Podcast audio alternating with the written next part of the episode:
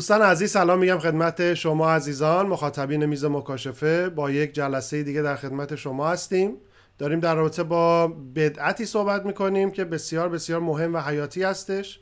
بسیار خطرناک هستش. چیزی که خدا بودن عیسی رو رد می‌کنه. امروز مهمان خیلی عزیزی داریم و می‌خوایم ادامه بدیم صحبت رو حول محور الوهیت مسیح و خدا بودن مسیح. امروز کشیش دکتر ساسان توسلی با ما هستن. ایشون نیازی به معرفی بنده ندارن. در کلیسا ایرانی ید طولایی دارن در تعالیم و مخصوصا روی این موضوع فکر می‌کنم که تنها کسی هستن که بیشترین صحبت ها روی تسلیس و الوهیت عیسی انجام دادن و چه کسی بهتر از ایشون که ما به سراغشون بریم و در رابطه با این موضوع بخوایم باشون صحبت کنیم. بر اساسان من قبل اینکه بخوام جلسه رو شروع کنم با مقدمه اگر صحبتی سلامی است با مخاطبین بفرمایید. منم اولا می‌خواستم سلام کنم به خودت سلام بگم نیمای گل. مرسی برای این دعوت. مرسی که بالاخره آقا ما رو دعوت کردی بعد از یه عمری در میز مکاشفه. و و خیلی باعث افتخارمه که تو این برنامه مهمان این جلسه شما باشم.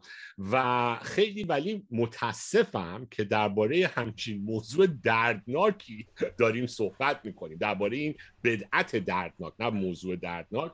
و من می‌خوام به مخاطبین شما بگم که وقتی شما اول چند هفته پیش با من تماس گرفتی که ما بدعتی در جامعه فارسی زبان مسیحی پیدا شده که الوهیت مسیح رو داره انکار می‌کنه نیما جان باید صادقانه بگم که اول من حرف شما رو باور نکردم.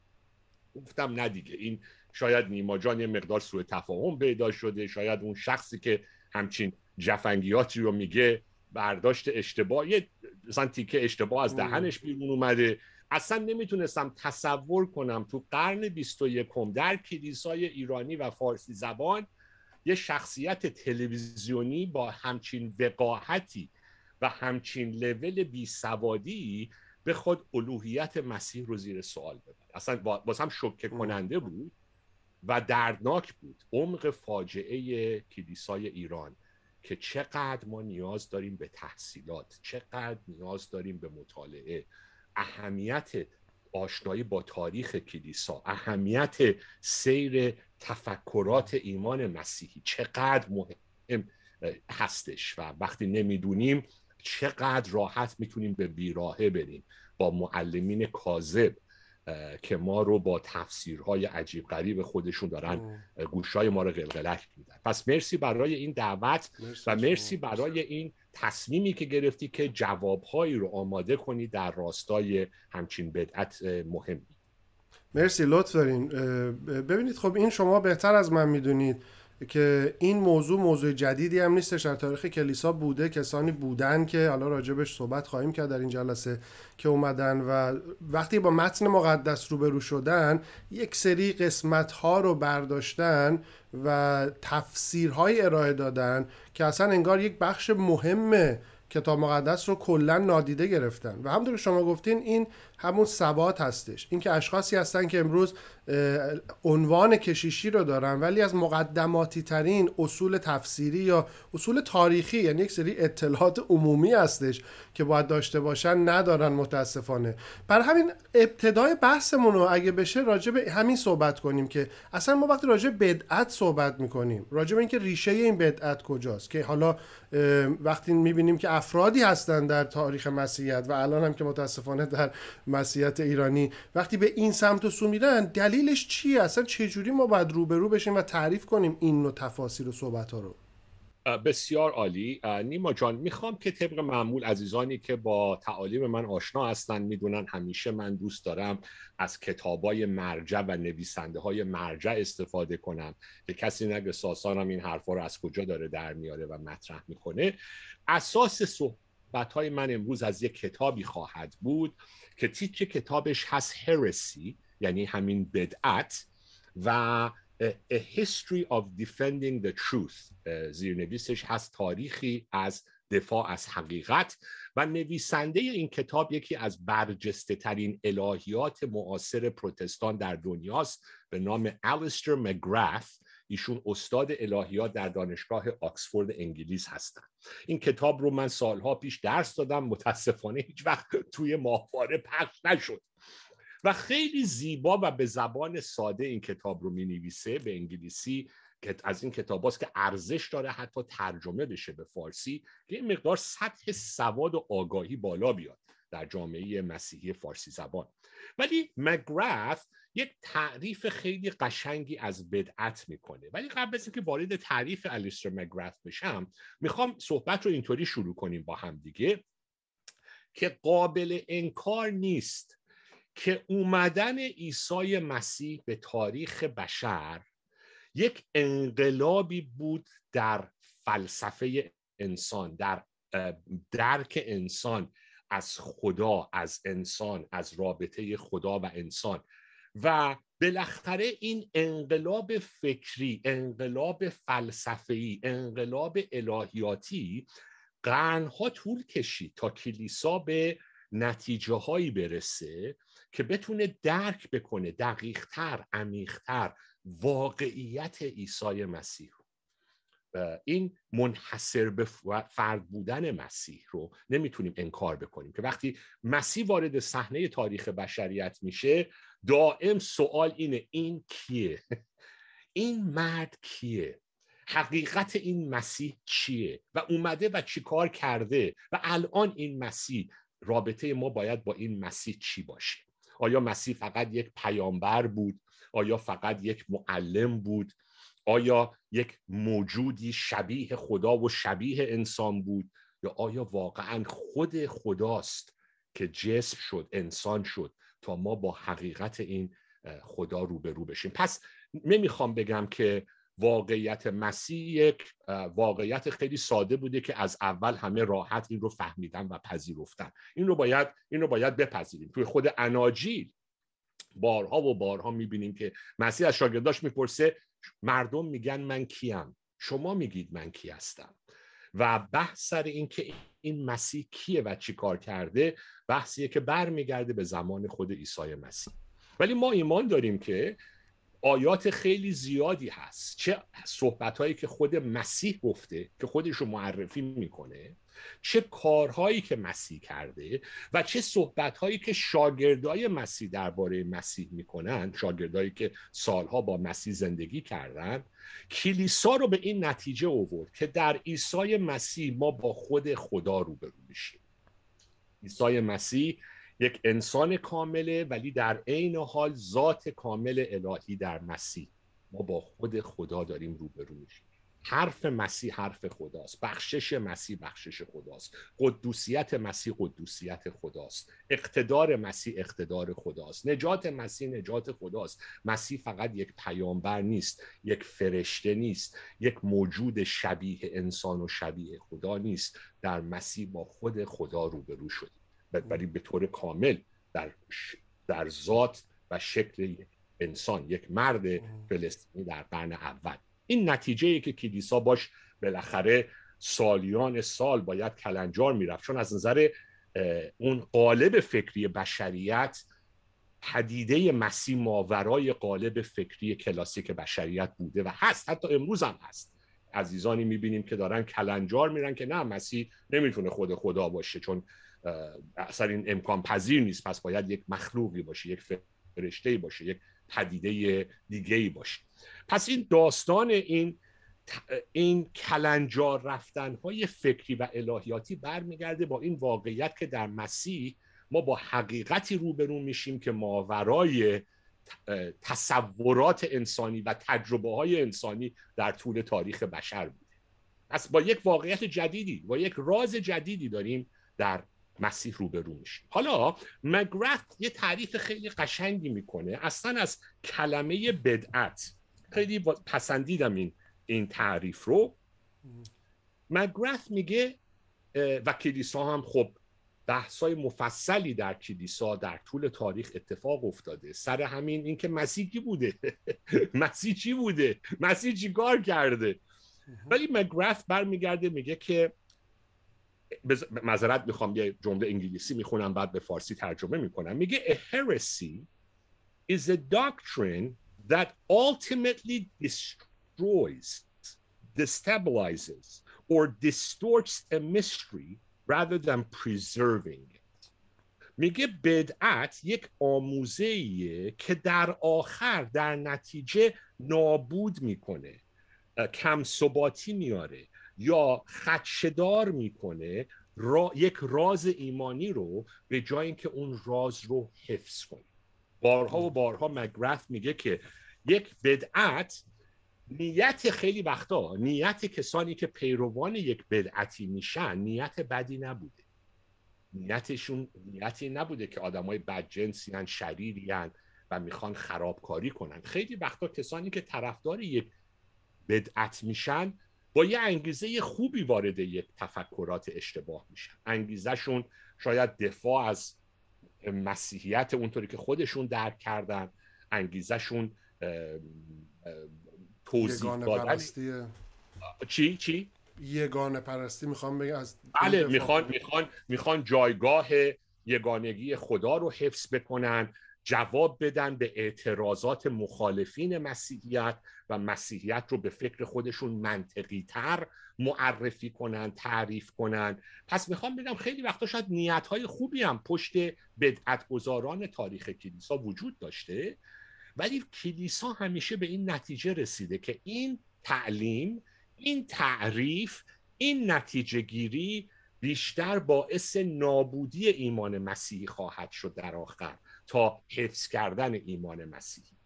و خود باسم خیلی جالب بود الیستر مگرف تو این کتابش بارها و بارها میگه کسانی که پیرو این بدعت آریوس بودن که حالا وارد این صحبت خواهیم شد تفکراتشون درباره خدا و مسیح خیلی شبیه اسلامه.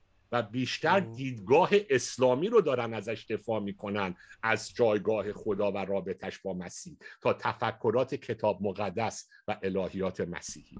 برای همینه که دوستانی که در جامعه ایرانی فکر می‌کنن با انکار کردن الوهیت مسیح می‌خوان از اناجیل دفاع بکنن از الهیات مسیح دفاع کنن باید بدونن در آخر دارن خیلی نزدیک میشن به الهیات اسلامی تا الهیاتی که تاریخ کلیسا تعریف کرده بر اساس حقیقت انجیل. ببخشید که دارم زیادی مقدم نه نه نه خیلی مهمه اینایی که شما میگین چون بحث ایمان هسته. شما راجع ایمان هم صحبت می‌کنین.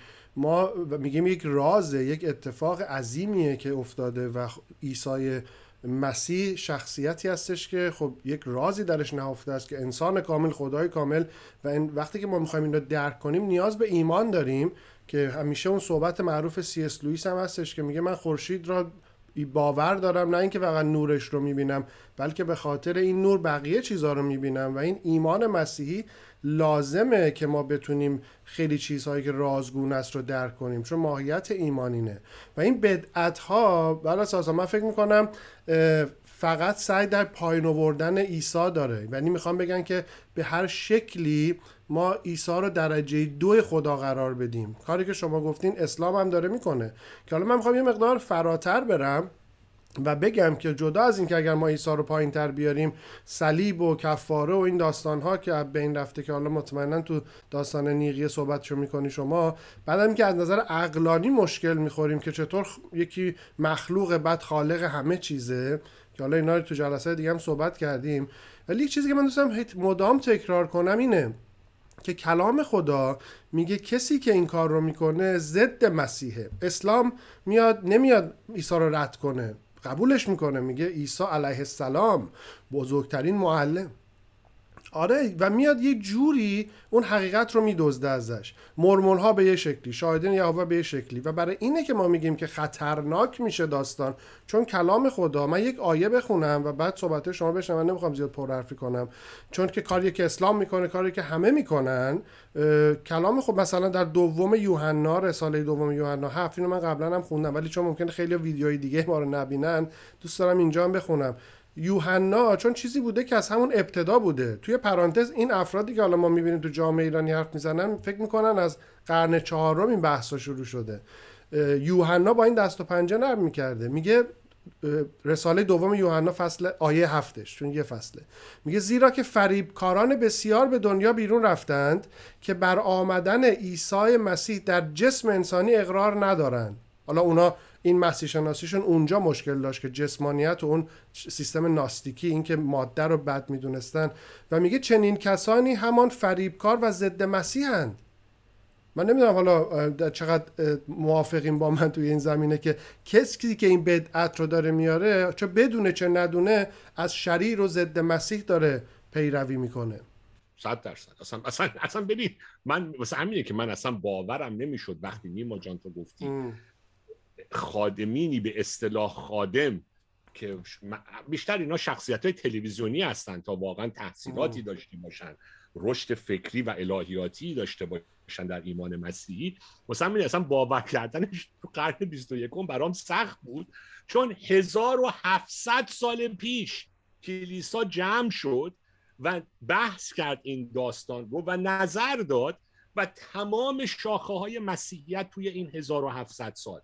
کاتولیک، ارتودکس، پروتستان، کلیسای قبطی، کلیسای اتیوپی، کلیسای ارامنه، کلیساهای شرق همشون متفق القولند در نتیجه ای که 1700 سال پیش در شورای نیقیه کلیسا بهش رسید در همین بحث این که مسیح ذاتش چیه؟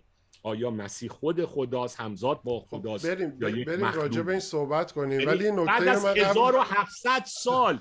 کلیساهای تاریخ دنیا متفق القولن با تمام بحثایی که تو شاخهای مسیحیت هست. بعد یه آقای بلند میشه تو تلویزیون برای خودش ادعا می‌کنه که انگار یه چیز جدید کشف کرده. با چهار تا آیه و تفسیرهای عجیب غریب می‌خواد یه خط باطل بکشه روی تمام تاریخ تفکرات بله. مسیحی و بله. تفسیر کتاب مقدس آره. دو تا نکته من بگم بریم سراغ بحث شما چون یکی اینکه حالا این فردی که شما اشاره می‌کنین شخصیت تلویزیونی هم فقط نیست ایشون یکی از اونایی هستن که مقدارم یعنی ایشون اصلا نمی‌دونه نیقیه چیه خب یعنی اصلا نشنیده تا حالا یعنی ما وضع وضع ما اینه یعنی کشیشی که نمی‌دونه. نیست در یه شهر نیست در اروپا است. آره بله. یعنی اصلا یعنی اینقدر وضع خرابه. ام آفرین. خب پس حالا که یه همچین اتفاقی افتاده در تاریخ یه مقدار راجبش صحبت کنیم ببینیم که چه اتفاقی افتاده. الان دیگه بهش می‌رسیم. ولی مگرث یه نکته دیگه جالبی هم داره از حالا از یه الهیدان لیبرال نقل قول می‌کنه به نام ماکر که میگه که بدعت یک فرمی از مسیحیت که ظاهر مسیحیت رو داره ولی داره انکار می‌کنه اسانس ایمان مسیحی. رو بدعت یک یک باوریه که به ظاهر مسیحیه ولی در ذاتش داره ایمان مسیحی رو نابود می‌کنه. اینم واسه من تعریف جالبی از داینامیک بدعت هست. حالا می‌خوایم امروز وارد بحث شورای نیقیه بشیم. و توی شورای نقیه خیلی هم سوء تفاهمات هست. حتی تو دنیای آمریکا همون داستان داوینچی کود و داستانهای تخیلی که در بازار آمریکا هم خیلی رایجه که آقا این قسطنطین وقتی امپراتور شد همه رو جمع کرد و یک سری باورها رو تحمیل به کلیسا کرد و این مسیحیت ما به انحراف رفت به خاطر این شورای نیقیه و زورگویی آقای کنستانتین. که کلا این با اصلا برخورد نسبت به اتفاق نیقیه یک یک, یک کاملا برخورد اشتباه و غیر آکادمیکی هست. ولی من قبل از اینکه وارد بحث شورای نیقیه بشم خوبه که شاید خیلی از بینندگان ایرانی اصلا آشنا نباشن با اعتقادنامه نیقیه و اینجاست که به نظر من خوبه که ما اقلا این اعتقادنامه رو با هم مرور کنیم. این اعتقادنامه که اساسش برمیگرده به شورای نیقیه در سال 325 میلادی. البته دوباره رو این اعتقادنامه کار میشه و در شورای بعدی این شکلش اینطوری نوشته میشه. ولی چیزی که به عنوان اعتقادنامه نیقیه تمام شاخه های مسیحیت توی 1700 سال گذشته با هم توی این اعتقادنامه متفق القول هستند این ایمان رو اعلام می‌کنه در اعتقادنامه نیقیه ما ایمان داریم به یک خدا پدر قادر مطلق آفریننده آسمان و زمین و همه چیزهای دیدنی و نادیدنی. و ایمان داریم به یک خداوند عیسی مسیح پسر یگانه خدا مولود ازلی از پدر نور از نور خدای حقیقی از خدای حقیقی مولود و نه مخلوق. همزاد با پدر که به واسطه او همه چیز آفریده شد و به خاطر ما و برای نجات ما از آسمان نزول کرد و به واسطه روح القدس از مریم باکره جسم گرفت و انسان شد و در حکومت پونتیوس پیلاتوس به خاطر ما مصلوب شد و رنج کشیده بمرد و مدفون گشت و روز سوم بر حسب کتب مقدس از مردگان برخاست و به آسمان صعود کرد و به دست راست پدر نشسته است و بار دیگر با جلال می آید تا زندگان و مردگان را داوری کند و سلطنت او را پایانی نخواهد بود. و ایمان داریم به روح القدس خداوند و بخشنده حیات که از پدر و از پسر صادر می گردد و با پدر و با پسر پرستیده می شود و جلال می و به واسطه انبیا سخن گفته است. و ایمان داریم. به یک کلیسای جامع و مقدس که کلیسای رسولان است و به یک تعمید برای آمرزش گناهان از آن داریم و رستاخیز مردگان و حیات عالم آینده را انتظار می‌کشیم. آمین. آمین. این اعتقادنامه نیقی است. و حالا اگر بخوایم بحث رو خلاصه بکنیم اینطوری می‌خوام بحث رو ادامه بدم. منابع زیادی هست ولی دارم دوباره اشاره می‌کنم به نوشته الیستر مگرات در کتاب بدعتش.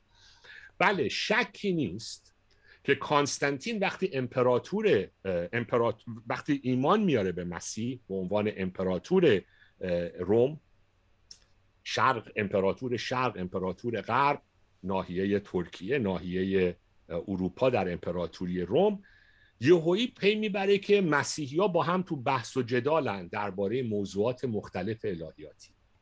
و برای کنستانتین مهمه. بله کنستانتین با یک انگیزه سیاسی دعوت می‌کنه رهبران کلیسا. اسقف ها رو از سراسر امپراتوری همچنین از ایران هم ما اسقف داریم در شورای نیقیه که آقا شما مسیحی ها بیاین با هم جمع شین اختلافاتتون رو حل کنید. من به عنوان یک امپراتور نمی‌خوام پیروان من توی این امپراتوری جنگ و دعوا با هم داشته باشن سر مباحث دینی و الهیاتی.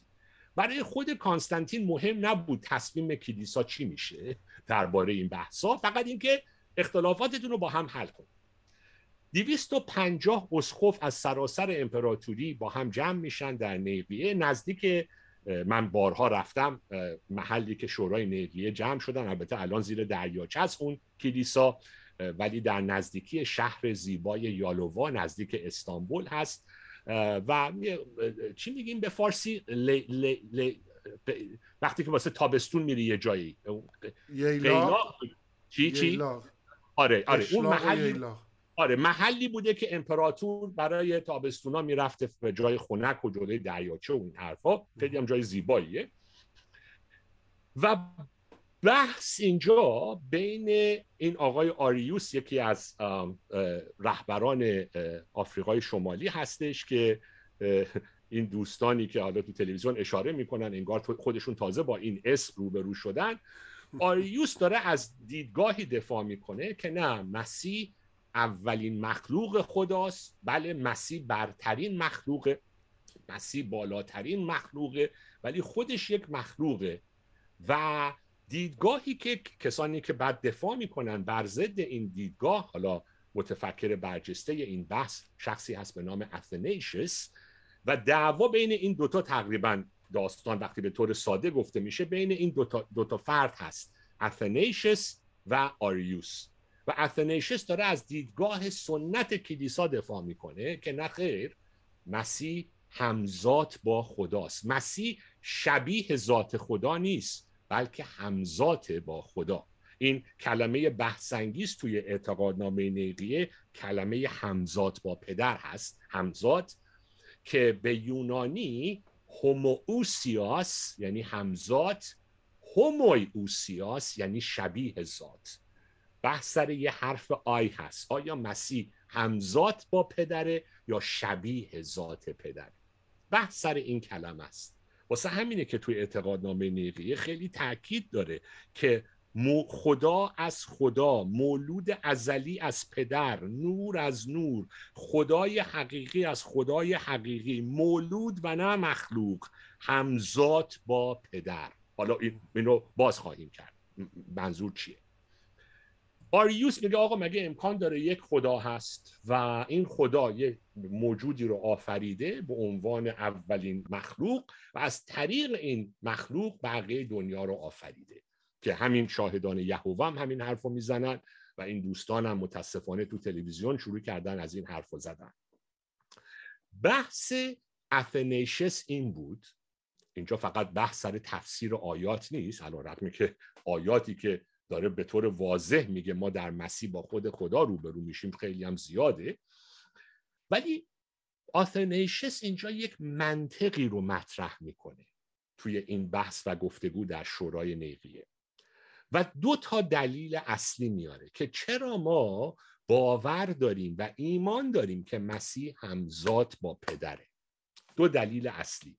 و این دو دلیل اصلی رو من می‌خوام برای دوستان ایرانی هم مطرح بکنیم دلیل اول. افنیشس میگه که ما همه آریوس تو و دار و دسته تو هم باور دارید که مسیح نجات دهنده است. کسی زیر سوال نمی برد حقیقتی که مسیح ما رو نجات داده از گناهان. مسیح ما رو بخشیده مسیح ما رو پاک کرده. کسی این رو زیر سوال نمی برد این حقیقت رو. اتنیشس برمیگرده میگه که فقط و فقط خداست که می‌تونه ما رو نجات بده نه مخلوق. اگر من و تو نسبت به خدا گناه کردیم در آخر فقط اون خداست که می‌تونه و حق داره و می‌تونه ما رو از گناهانمون ببخشه. نیما جان اگر بنده بیام خونه شما و به شما یه توهینی بکنم آیا همسرتون می‌تونه به بنده بگه من شما رو میبخشم؟ نه خود شما باید بگید که من تو رو میبخشم چون من نسبت به تو گناه کردم. اتنیشس میگه وقتی ما میگیم که ما احکام خدا رو زیر پا گذاشتیم ما احکام فرشته خدا رو زیر پا نذاشتیم احکام خود خدا رو زیر پا گذاشتیم نسبت به خود خدا توقیان کردیم و گناه کردیم و این خود خداست که فقط می‌تونه و حق داره ما رو ببخشه پس اگر میگیم مسیح ما رو بخشیده و مسیح ما رو نجات داده این فقط کار خداست پس خود مسیح باید خدا باشه نه مخلوق خدا نه با بالاترین مخلوق یا بالاترین فرشته. این نکته اول. نکته دوم. دوباره افنیشس با آریوس میگه و دار و دستش که آریوس تو و دار و دستت و در تاریخ کلیسا مسیح رو پرستیدی در کلیسا. ما در عبادت کلیسا مسیح رو میپرستیم. به مسیح دعا می‌کنیم. به مسیح سرود می‌خونیم. در نام مسیح تعمید می‌گیریم. در نام مسیح از آین مقدس کلیسا می‌خوریم و مینوشیم.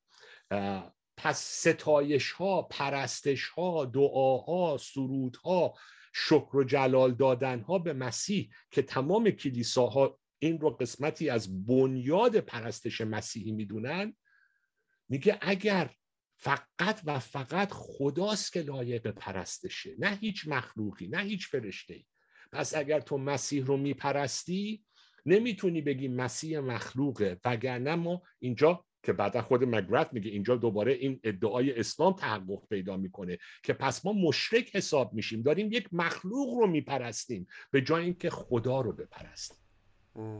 پس مسئله نجات و بخشش در مسیح و پرستش مسیح منطق بحث افنیشس در شورای نیقی است. من می‌خوام که این این نکته خیلی مهمه که اینو تاکید بکنیم. اینجا نیما جان من فقط می‌خوام سریع دو تا آیه از کتاب اشعیا رو بخونم. که اینجا افنیشس بر می‌کرده به منطق این صحبت پیام اشعیا. تو کتاب رس... توی توی اشعیای نبی فصل 42 آیه 8 خدا به طور مستقیم میگه من یهوه هستم. نام من این است. من جلال خود را به کسی دیگر نخواهم داد و نه ستایش خیش را به بودهای تراشیده. یهوه میگه من جلال خودم رو با هیچ کسی سهیم نمیشم. پرستش خودم رو با هیچ کسی سهیم نمیشم. امکان نداره که یهوه بخواد یک موجودی رو خلق کنه بالاترین و زیباترین فرشته و بگه من می‌خوام در پرستش و جلال و شکوه تو سهیم بشی. با پرستش من و جلال و شکوه من. این حرف کفر از اول تا آخر کتاب مقدس. حتی تو کتاب مکاشفه وقتی یوحنا با یک فرشته پرشکوه روبرو میشه می‌خواد بگون فرشته سجده کنه فرشته میگه نه نه نه. منو نپرست فقط و فقط ما خدا رو میپرستیم. فقط خداست که لایق پرستشه نه هیچ مخلوقی حتی اگر برترین مخلوق باشه. پس من یهوه هستم نام من این است. من جلال خود را به کسی دیگر نخواهم داد و نه ستایش خیش را به بتهای تراشیده. و بعد توی آیه توی اشعیا فصل 45 آیه 23 به ذات خود قسم خوردم و این کلام به عدالت از دهانم صادر گشته و بر زمین نخواهد افتاد که هر زانویی در برابر من خم خواهد شد و به من هر زبانی سوگند وفاداری خواهد خورد. و اینجاست که بعد اهمیت فیلیپیان فصل دو رو می‌بینیم از آیه 6 به بعد که یک روز حالا هر زانویی به مسیح خم میشه و اعتراف می‌کنه به خداوندی مسیح. دقیقا پولس داره توی فیلیپیان نشون میده که مسیح همزاد با یهوه است.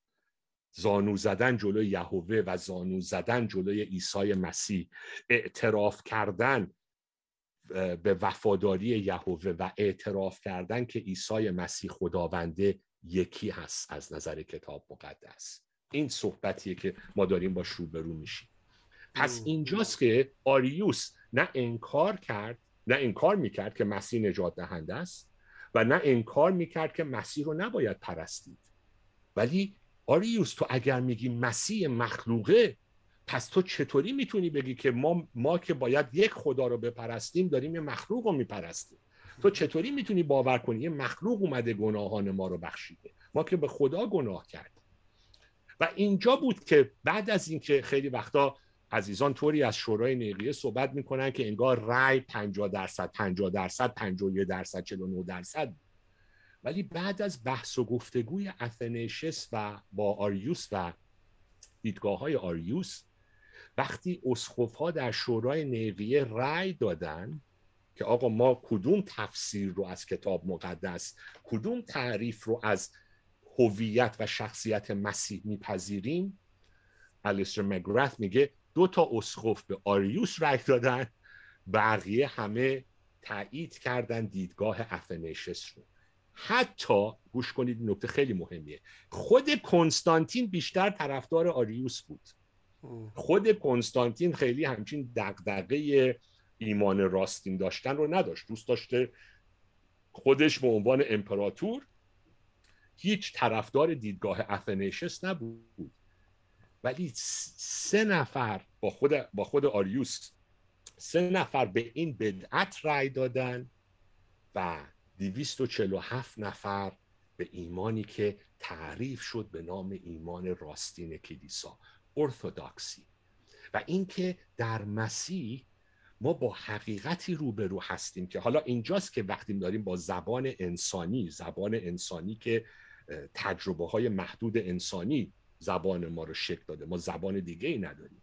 داریم با زبان محدود انسانی میگیم مسیح مولود ازلی از پدر نور از نور خدای حقیقی از خدای حقیقی مولود و نه مخلوق همزاد با پدر. همه تمام این اصطلاحات داریم به این حقیقت می‌خوایم برسیم که در مسیح ما با ذات خود خدا روبرو میشیم. خدا تولد نداره مثل یه بچه. فرق مولود و مخلوق چیه؟ مولود از ذات ما میاد بیرون مخلوق از بیرون ما یه چیزی به وجود اومده. اینجا با زبان انسانی و اصطلاحات انسانی الهیات مسیحی میگه که در مسیح ما با خود خدا روبرو هستیم. نه با یک پدیده ای که خدا خلق کرده از بیرون از خودش به وجود آورده. زمانی بوده که خدا بوده ولی اون پدیده وجود نداشته. فقط خدا ازلیه بعد مسیح در یک مقطع زمانی به وجود میاد. توی 325 وقتی شورای نقیه جمع شد اون متن اولی که شورای نقیه نوشت برام خیلی جالب بود. اینو داشتم گوگل کردم امروز. البته بارها اینو خوندم ولی واسه یادآوری. و در خاتمه اعتقادنامه نقیه اون اصلی که در سال 325 نوشته شد نه اون متنی که براتون خوندم من فقط البته انگلیسیشو جلوم دارم. ولی در آخر میگه که ولی اونهایی که میگن که زمانی او نبود there was when he was not زمانی که مسیح نبود اونهایی که ادعا می‌کنن زمانی که او نبود یا قبل از اینکه اون مولود بشه وجود نداشت یا او خلق شد از هیچ چیز یا کسانی که ادعا دارن که پسر خدا ذاتش متفاوته ذاتش خلق شده است و ذاتش زیر ذات پدر قرار داره این اشخاص از از طرف کلیسای کاتولیک در اناتما هستند این یعنی خیلی اعتقادنامه نیقیه تاکید داره. که در مسیح ما با یک مخلوق سر و کار نداریم. هر چقدر اون مخلوق برترین مخلوق باشه. چون یک مخلوق نمی‌تونه ما رو ببخشه و نجات بده و یک مخلوق لیاقت پرستش نداره. ولی اگر ما باور داریم که مسیح ما رو بخشیده و نجات داده و مسیح لایق پرستشه پس باید باور داشته باشیم که در مسیح ما داریم با خدای زنده روبرو میشیم.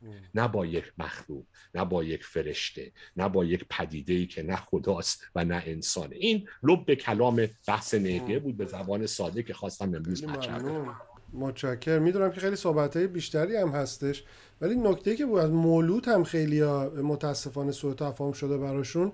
فکر می‌کنن که مولود حتما باید تولدی باشه یک موجی چیز دیگه ای باشه در صورتی که همین کلمه هوموزیاس که حالا نکته جالبش اینه که یه زمانی من این تاریخش رو به بچه ها درس می‌دادم اینها اصلا از قبل بوده یعنی مثلا خود سابلیوس که یک بدعت گذار بوده همین کلمه رو اون اول اختراع یعنی میگه. ولی در یک قالب دیگه حتی همین نور از نور خدا از خدا هم مال بدعت گذاری مثل سابلیوس بوده که بعد اصلا اونم یک عده مثل آریوس رو با خودش داشته حتی تا به امروز که ولی اونها یک ذاتی رو اینطور می‌گفتن که می‌گفتن خدا یکیست و یک شخص داره. در صورتی که مسیحیت راستی میگه خدا بله یک ذات داره ولی سه شخص داره. اونها نمی‌تونستن این رو بفهمن.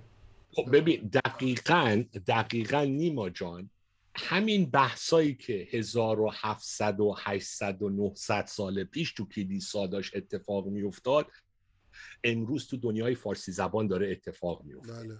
همین گروهی که به قول معروف میگیم جیزز اونلی گروهی که تو فارسی زبان ها هم هستن بنده هم بله. باشون درگیر شده بودم چند سال پیش گروهی که تسلیس رو انکار می‌کنن و میگن مسیح همون پدره همون پسره همون روح القدس تسلیسی در کار نیست. مسیح خداست و فقط مسیح خداست. اون سه شخص تسلیس رو انکار می‌کنن ولی الوهیت مسیح رو میپذیرن.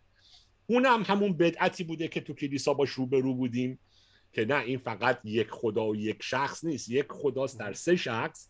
و این بدعتی که نه مسیح اصلا خدا نیست. مسیح خودش اولین مخلوق خداست. یعنی این این طیف بدعت ها رو متاسفانه کلیسای فارسی زبان هنوز درگیرشه بعد از 1700 800 سال.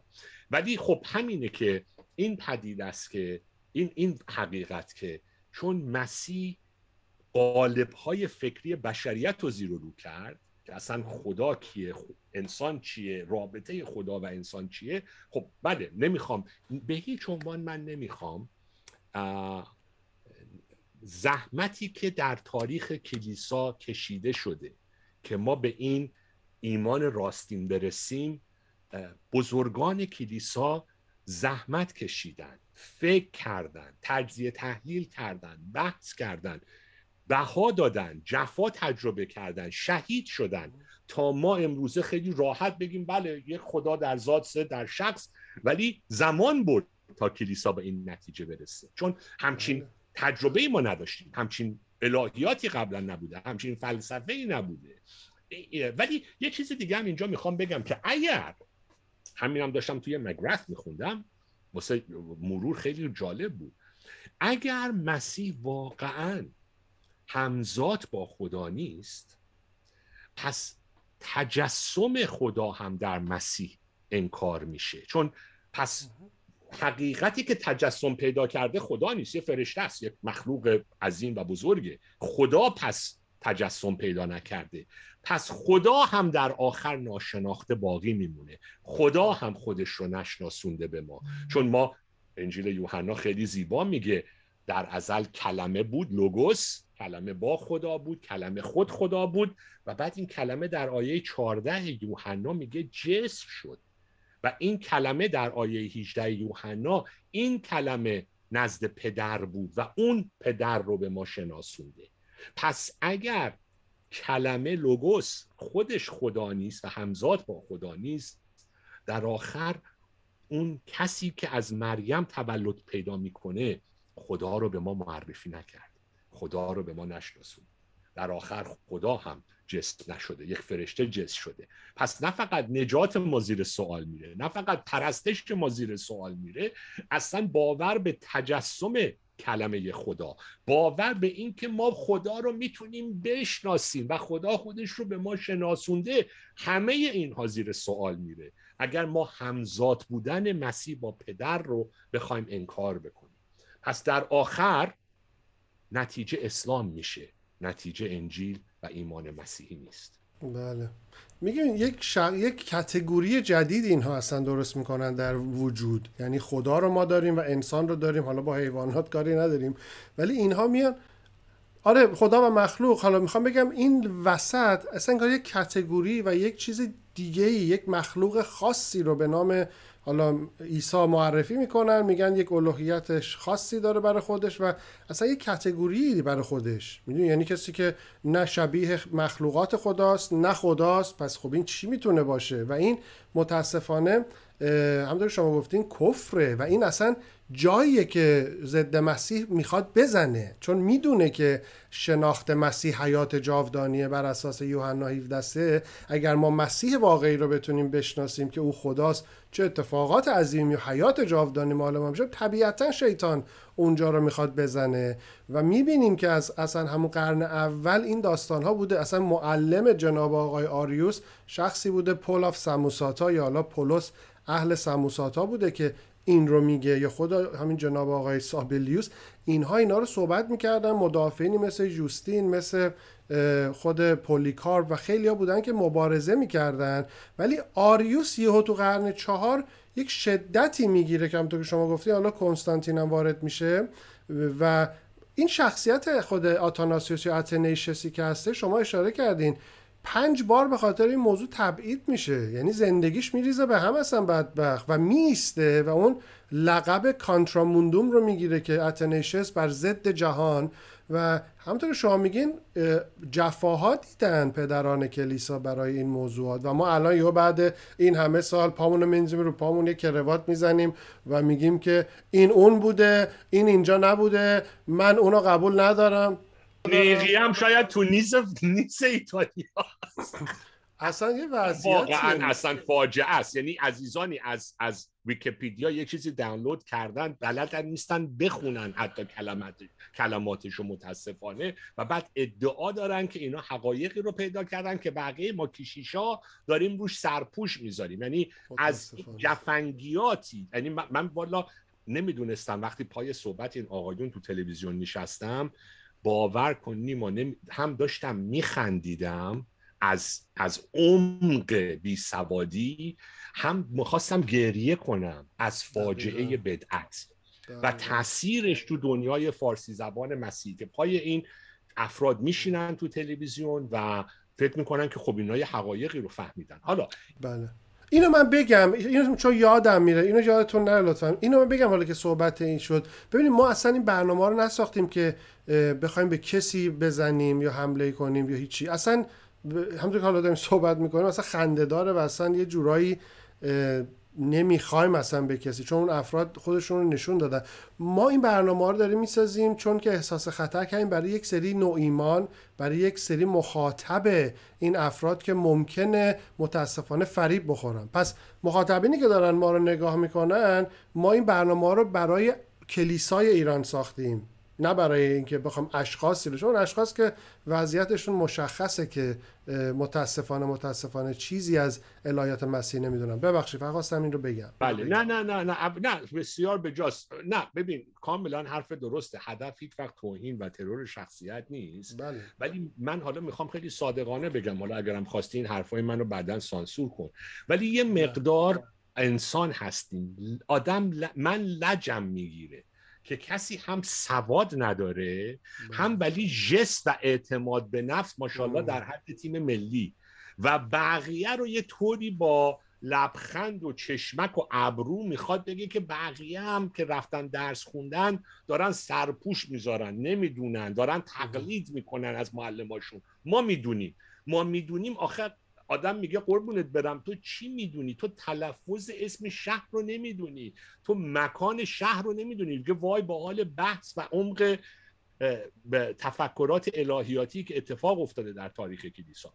ولی این صحبتی که کردی که اینا یک کتگوری این افراد یک کتگوری دیگه در هستی درست می‌کنن من همیشه برام خیلی مهمه که آدم دنبال منطق پشت یک ادعا بره.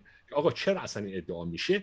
تو دنیای باستان خدا انقدر دوردست بود و اون خدا انقدر غیر قابل شناخت بود که پله های دیگه در هستی وجود داشت. انگلیسی میگیم امنیشن مثل این فواره هایی که چیز داره استخرای حوزای کوچولو داره. از حوزای بزرگتر آب میاد پایین از حوزای بالاتر آب میاد پایین.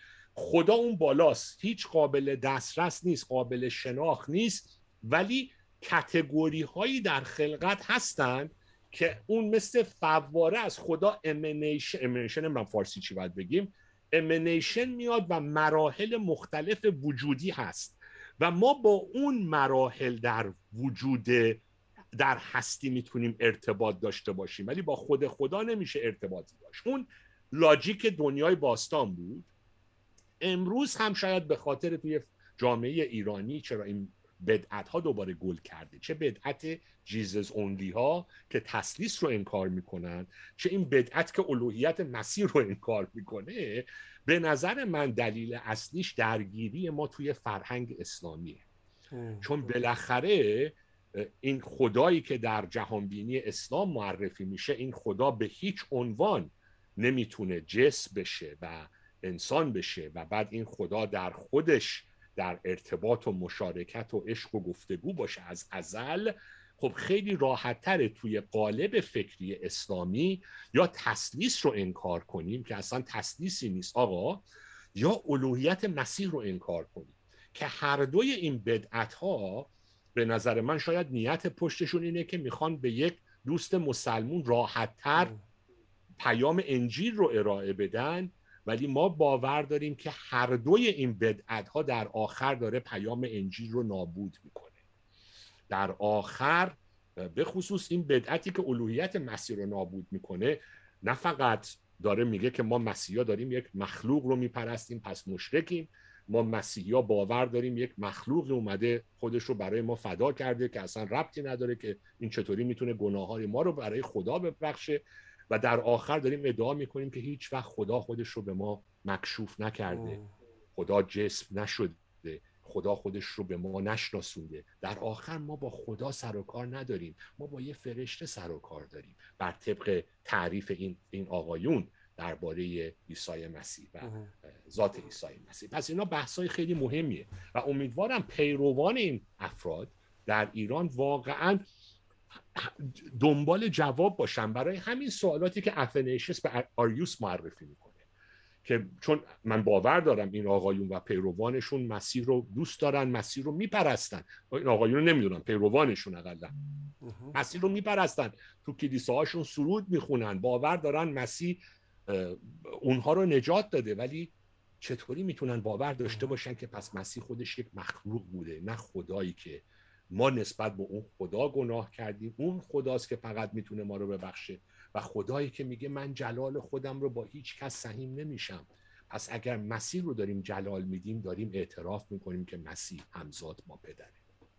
بسیار عالی. پس ما کتاب مقدس رو داریم حقایقی درش هستش بعد پدران رو داریم تاریخ رو داریم اشخاصی که نشستن و جدا از همه اینا روح خدا و هدایت خدا رو داریم که این ارتودکسی و تعلیم راستین رو حفظ کرده بدعت ها رو در تاریخ می‌بینیم که رد کرده و تعلیم غلط رو که متضاد با کلام خداست رو مشخص کرده برای ما و امروز ما خطر رو در همین می‌بینیم که بدعت تعلیم مسیح رو زیر سوال می‌بره مستقیم و بعدش خطرناکیش و این به قول معروف ضرورتی که ما این برنامه ها رو داریم می‌ذاریم اینه که بدعت باعث پاره پاره شدن بدن مسیح میشه. پاره پاره شدن کلیسا میشه. باعث جدایی میشه باعث تضعیف کلیسا میشه که می‌بینیم که الان کسانی که عاشق مسیح هستن همونطور که شما گفتین با یک بدعت با یک چیزی که وارد میشه بدن مسیح شروع می‌کنه جدا شدن و این کار ضد مسیح هستش. این یک هشدار جدیه برای کسانی که این برنامه رو می‌بینن. با چشم باز کلام خدا رو بخونن دعا کنن و فریب این افراد رو نخورن چون که چیز یه روز دو روزه نیست. همونطور که برادرم گفتن الان تقریبا 1700 ساله که از یکی از مهمترین شوراها میگذره. بعدش باز هم شوراها بوده. 325 میلادی این بحثا بوده. الان 2022 هستیم. سه سال دیگه دقیقا میشه 1700 سال. بله. 1700 سال.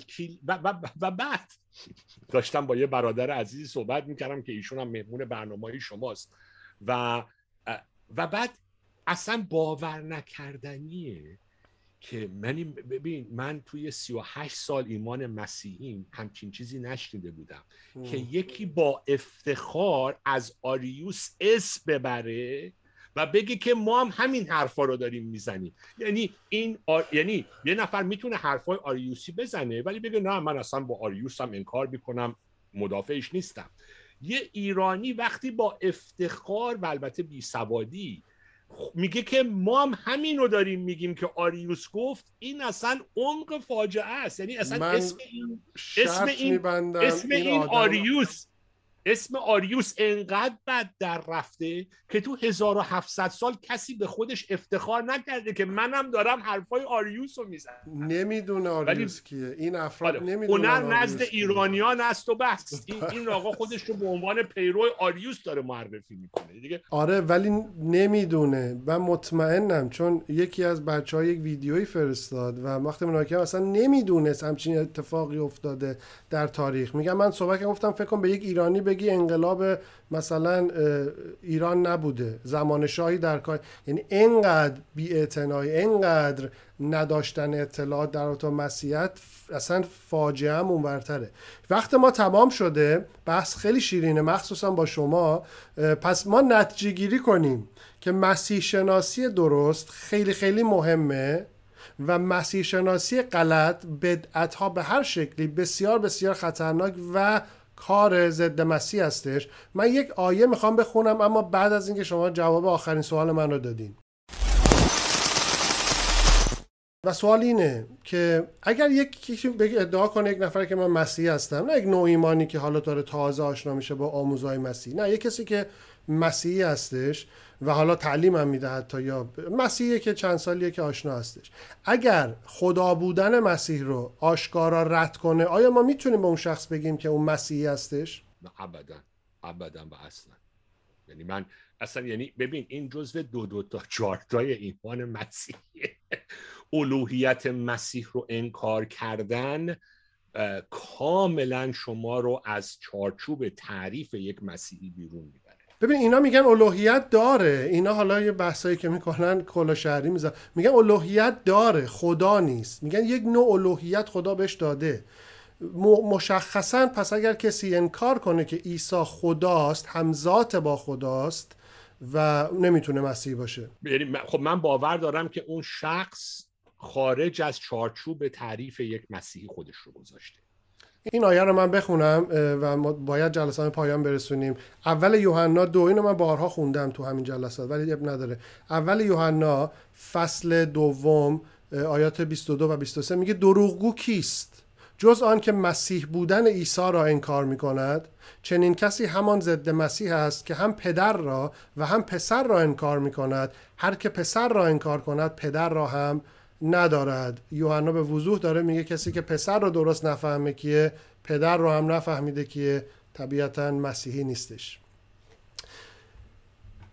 کشیش دکتر ساسان توسلی با ما بودن در این جلسه. خیلی ممنون از شما. به خاطر وقتی گذاشتیم به خاطر صحبتی کردیم بسیار برای من مفید بود خیلی جذاب بود. مطمئن هستم برای دوستانی که این برنامه رو می‌بینن هم مفید خواهد بود. امیدوارم که بازم در خدمت شما باشیم و راجع موضوعات مهم الهیاتی بتونیم با هم صحبت کنیم. خیلی ممنون از شما. خداف... خدافزی می‌کنم ازتون. اگر صحبتی هستش بفرمایید. نه مرسی نیما جان از دعوتت باعث افتخارم بود. به امید دیدار شما در برنامه آینده. مرسی ممنون. خدا نگهدار.